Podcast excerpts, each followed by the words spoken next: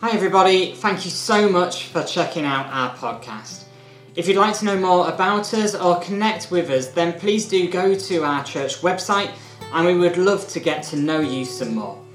Here's today's message. We hope it blesses you, encourages and inspires you. I was sorting out my files the other day. I came across an important paper, Real School Excuses Written by Parents. You see, so I think one of the things about lockdown, I guess, is you don't have to write these excuses, but now they're back at school. This might be useful. Here we are. And remember, they're real. That's the thing about it. Please excuse my son for being absent yesterday because there is a river in our house. My son is under doctor's care and should not take PE today. Please execute him. Please excuse Lisa for being absent. She was sick and I had her shot. Ooh, goodness me. Dear school, please excuse John being absent on January the 28th, 29th, 30th, 31, 32, and also the 33rd. Please excuse Roland from PE for a few days. He fell out of a tree and has misplaced his hip. John has been absent because he had two teeth taken out of his face. Carlos was, let's miss that one out, sorry. Megan could not come to school today because she has been bothered by very close veins. Chris will not be in school because he has an acre in his side. Okay, so you get the idea. So I hope that will be useful to you. And there is a point to that, by the way, which we will come back to later. Okay, so Luke 22 and verse 47. Amazing story about Peter following from Palm Sunday. These events happened. While he was still speaking, a crowd came up, and the man who was called Judas, one of the 12, was leading them, and he approached Jesus to kiss him, but Jesus asked him, "Judas, are you betraying the Son of Man with a kiss?" And when Jesus' followers saw what was going to happen, they said, "Lord, should we strike with our swords?" And one of them struck the servant of the high priest, cutting off his right ear. But Jesus answered, no more of this. And he touched the man's ear and healed him. And then Jesus said to the chief priests and the officers of the temple guard and the elders who had come for him, "Am I leading a rebellion that you have come with swords and clubs? Every day I was with you in the temple courts. You did not lay a hand on me. But this is your hour when darkness reigns." Verse 54. And then seizing him, they led him away and took him into the house of the high priest. And Peter followed at a distance. But when they had kindled a fire in the middle of the courtyard and sat down together, Peter sat down with them, and a servant girl saw him seated there in the firelight, and she looked closely at him. This man was with him, but he denied it. "Woman, I don't know him," he said. A little later, someone else saw him and said, "You also are one of them." "Man, I am not," Peter replied. About an hour later, another asserted, "Certainly this fellow was with him, for he is a Galilean." And Peter replied, "Man, I don't know what you're talking about." And just as he was speaking, the cock crowed. And the Lord turned and looked at Peter. And then Peter remembered the word the Lord had spoken to him. "Before the cock crows today, you will disown me three times." And he went out and wept bitterly. Amen. Now, if you think back to the beginning of the Gospels, Remember Jesus walking along the shore of Lake Galilee, Sea of Galilee, walking along there. He met the disciples, including Peter. They were fishing.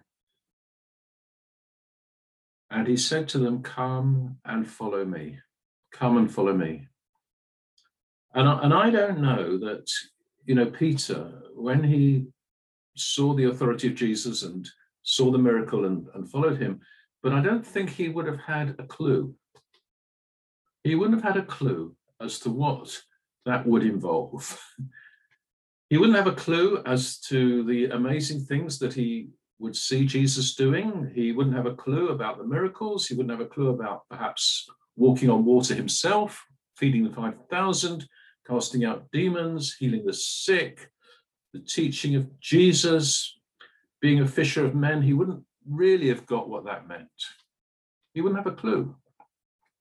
And yet he followed Jesus, and it was going to turn out to be a far bigger deal than he had expected. A much bigger deal in every single way. A much bigger, wonderful thing in terms of blessing and healings and miracles and power and love and forgiveness, but also bigger in terms of cost and commitment and fear and emotions and leaving people perhaps to follow Jesus. It's what Jesus calls us to, count the cost when we follow him, because it might cost you a lot. And the rich young ruler had to be willing to give away all that he had to follow Jesus. So we might be called to let go of certain things, or even let go of friends or family occasionally if they're getting in the way of following Jesus. It can happen. Well, here we are with this particular story. And Peter would never have guessed this scenario. I mean, Jesus had told them about it. He told them, he predicted his death and resurrection. He told them in terms of the temple. He told them about swords. This is the time of taking up swords, which in a way they'd taken literally and struck the servant's ear off with a sword, one of the disciples. And Jesus said, no, that's not it. That was a sort of metaphor. He didn't use those words, but healed the ear and said, you know, I will go with them. And Peter would have been completely flummoxed.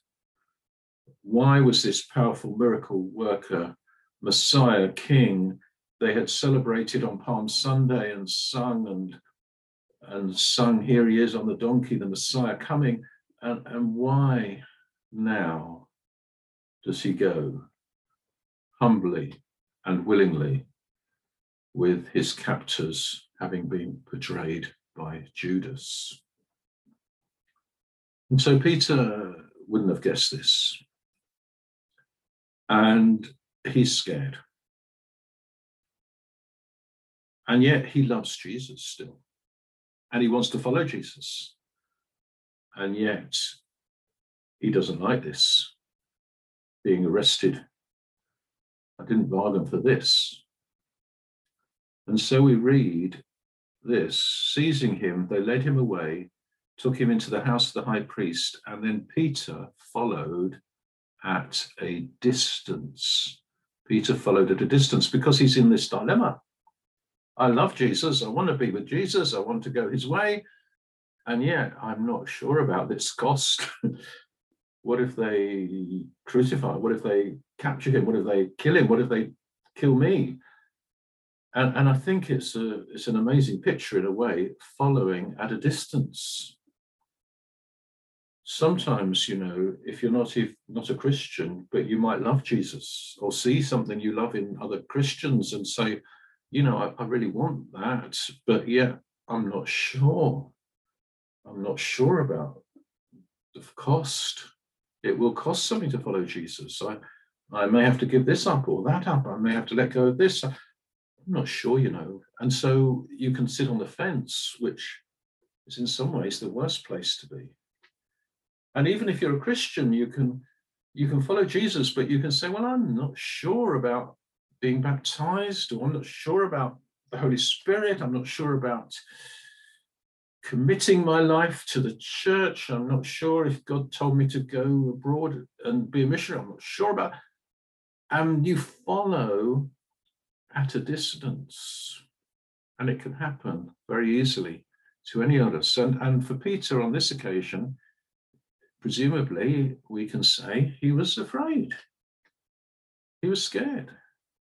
You know, what could happen to him if he follows Jesus completely? And yet he didn't want to let go of Jesus, because he loved Jesus and he knew who Jesus was. And so we have this scene sitting around the firelight when he comes in, and the servant girl looks at him, and you can imagine it, can't you, through in the darkness and the flames.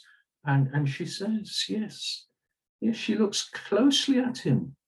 This man was with Jesus, she says. This is one of the followers. And he denies it. Woman, I don't know what you're talking about.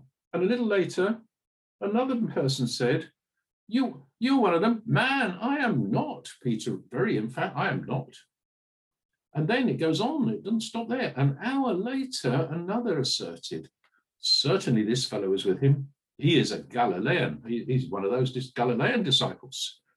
And Peter replies, man, I don't know what you're talking about. And just as he was speaking, the cock crowed. And then the Lord turned and looked straight at Peter. Now, I don't know about you, but I'm not sure I would have liked to have been Peter at that moment. I don't know what that look would have been like. A gaze of truth, a gaze of openness, a gaze into his very soul, if you like. And then Peter remembers the word of the Lord had spoken to him. Before the cock crows today, you will deny me three times. And he goes outside and weeps bitterly. And so Jesus is with Peter, and Peter is convicted, and there is no way out. I mean, Peter could not make excuses. See, I told you we'd come back to the beginning. It was no good. Him trying to make an excuse at this stage. The prediction had come true, the cock had crowed, he was with Jesus, Jesus looked into his eyes. He knew that he had got it wrong. He knew he had let the Lord down. He knew he had failed. He knew that he'd perhaps listened to his fears. I mean, we all get afraid at different times. The question is, do we listen to our fears, or do we plow on with courage and boldness? And he hadn't done that, and he knew it. And so he had this moment of truth, like the prodigal son had, when the Bible says that he came to himself. It was a reality moment, a time of realization, a time of honesty, a time of confession, a time of weeping. And, you know, we need those sometimes in our Christian walk. When I was a young Christian, I remember sometimes I went to the front of the church and I wept. And Peter wept bitterly about things. Now, he could never have guessed this was all going to happen.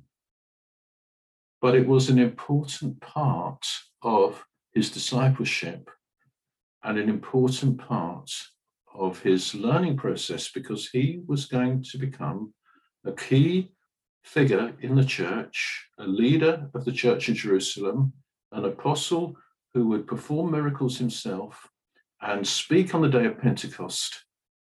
And this brokenness, this humbling, was all part of the process to teach him that he would have to rely not on himself, but on God, not on his own strength, but on Jesus' power. Peter would never be the same again. He would never be the same again after this.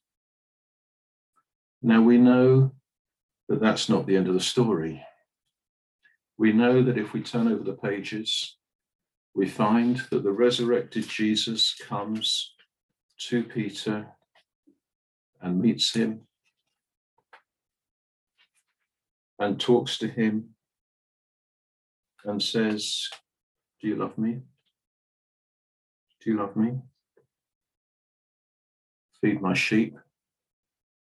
Do you love me, Peter? Tend my lambs. Do you love me, Peter? Yes, Lord, you know everything. You know that I love you. Feed my sheep." And Peter finds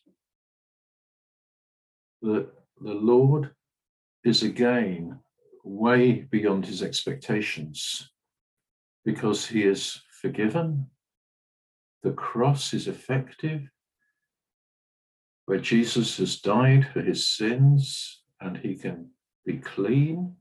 He is forgiven inside. And not only that, he is even commissioned now. He's even commissioned to be a key leader in the church, perhaps the main leader, actually. And so we find it's the most amazing, wonderful story. And I think we need to just take on board that the Lord can also forgive us, of course, if we come to him. And he can love us and he commissions us. And there's a couple of things I want to say here. One is this. I've found in my life that the Lord has taken me further than I could ever have guessed. I mean, when I became a Christian at Bristol University, I would never have guessed that one day I might become a minister, one day I might get married and have 2 children, that we'd live in London, very close to where I was brought up. I never even thought I'd go back there again, and plant a church by God's grace and live there for 20 years. Never guessed any of that. Never guessed we'd have come to Cambridge. Tried to get in as a student once. Well, I didn't really try, wasn't quite good enough. But I came and lived here anyway. So I never guessed that. I never guessed it. But Jesus led us. He's the good shepherd. He leads you. Sometimes he leads you where you would not go. He says that, doesn't it? When you get old, John, somebody will lead you. When you were young, you took the reins. When you get old, somebody's going to lead you where you would not go. Jesus leads us where we would not ourselves go. So I just wanted to say that today, that we need to be aware of that. Now, sometimes that is a bit scary. Often he takes us further than we think we can go. Sometimes it's amazing blessings, but sometimes it's costly. But we do need to know that the same Jesus who came to Peter comes to us and he says, "I forgive you. And I love you. And I care for you. And every hair on your head is numbered." However many there are, not so many, but they're numbered. And Jesus has numbered them every day. He numbers them again because they keep going. But sorry, every hair on your head is numbered. And I love you. And I will care for you. And I will be with you. I will be with you. Jesus says to his disciples, "Lo, I'll be with you. My Holy Spirit will be with you when I go away. And even I will be with you. And lo, I am with you always to the ends of the earth." And so we need to know that the Lord can sometimes take away our fears, but sometimes the fears are still there a bit. And when they are, he is with us. And he would encourage us to do those things that we thought we couldn't do, but we can do with his love and with his grace and with his strength. Amen. Amen. Now we'll pray together, please, if we may, for a minute. Lord, we thank you today that you are the good shepherd We thank you that you lead your sheep, that you call us out by name. We thank you that you often say, "Fear not, I am with you." We thank you that perfect love casts out all fear. And we thank you that we can trust you. Now, in these times of pandemic, these are times when things are happening that we had never guessed. 15 months ago, we would never guess that we were wearing masks, doing all this stuff. All of this is a complete surprise to us. And yet, Lord, you are the same. And yet, Lord, you're the same yesterday and today and forever. And in a way, it's quite good. There's something good about being shaken up a bit inside, because it helps us to realize that we depend on you, Lord. We come back to you. We need you. Nothing around us will really last. Nothing is secure. Not even our best friends or family. They could all change, but you are the same. You are the same. And our world can change, because you've said it will change. And you've said that one day you'll come back again, and people won't even believe that you're going to come. But we have seen the world change so quickly and drastically. We need to wake up and realize that it could change again, and Jesus can come again anytime that he wants to, or is right with the Father when the Father has planned it. And so, Lord, today we come to you as our rock and our security and our safety and our first love, and the one who gives us peace and forgiveness inside, the one who makes life worth living, and the one who takes us on an adventure of following Jesus, which goes in directions that we often couldn't guess or expect.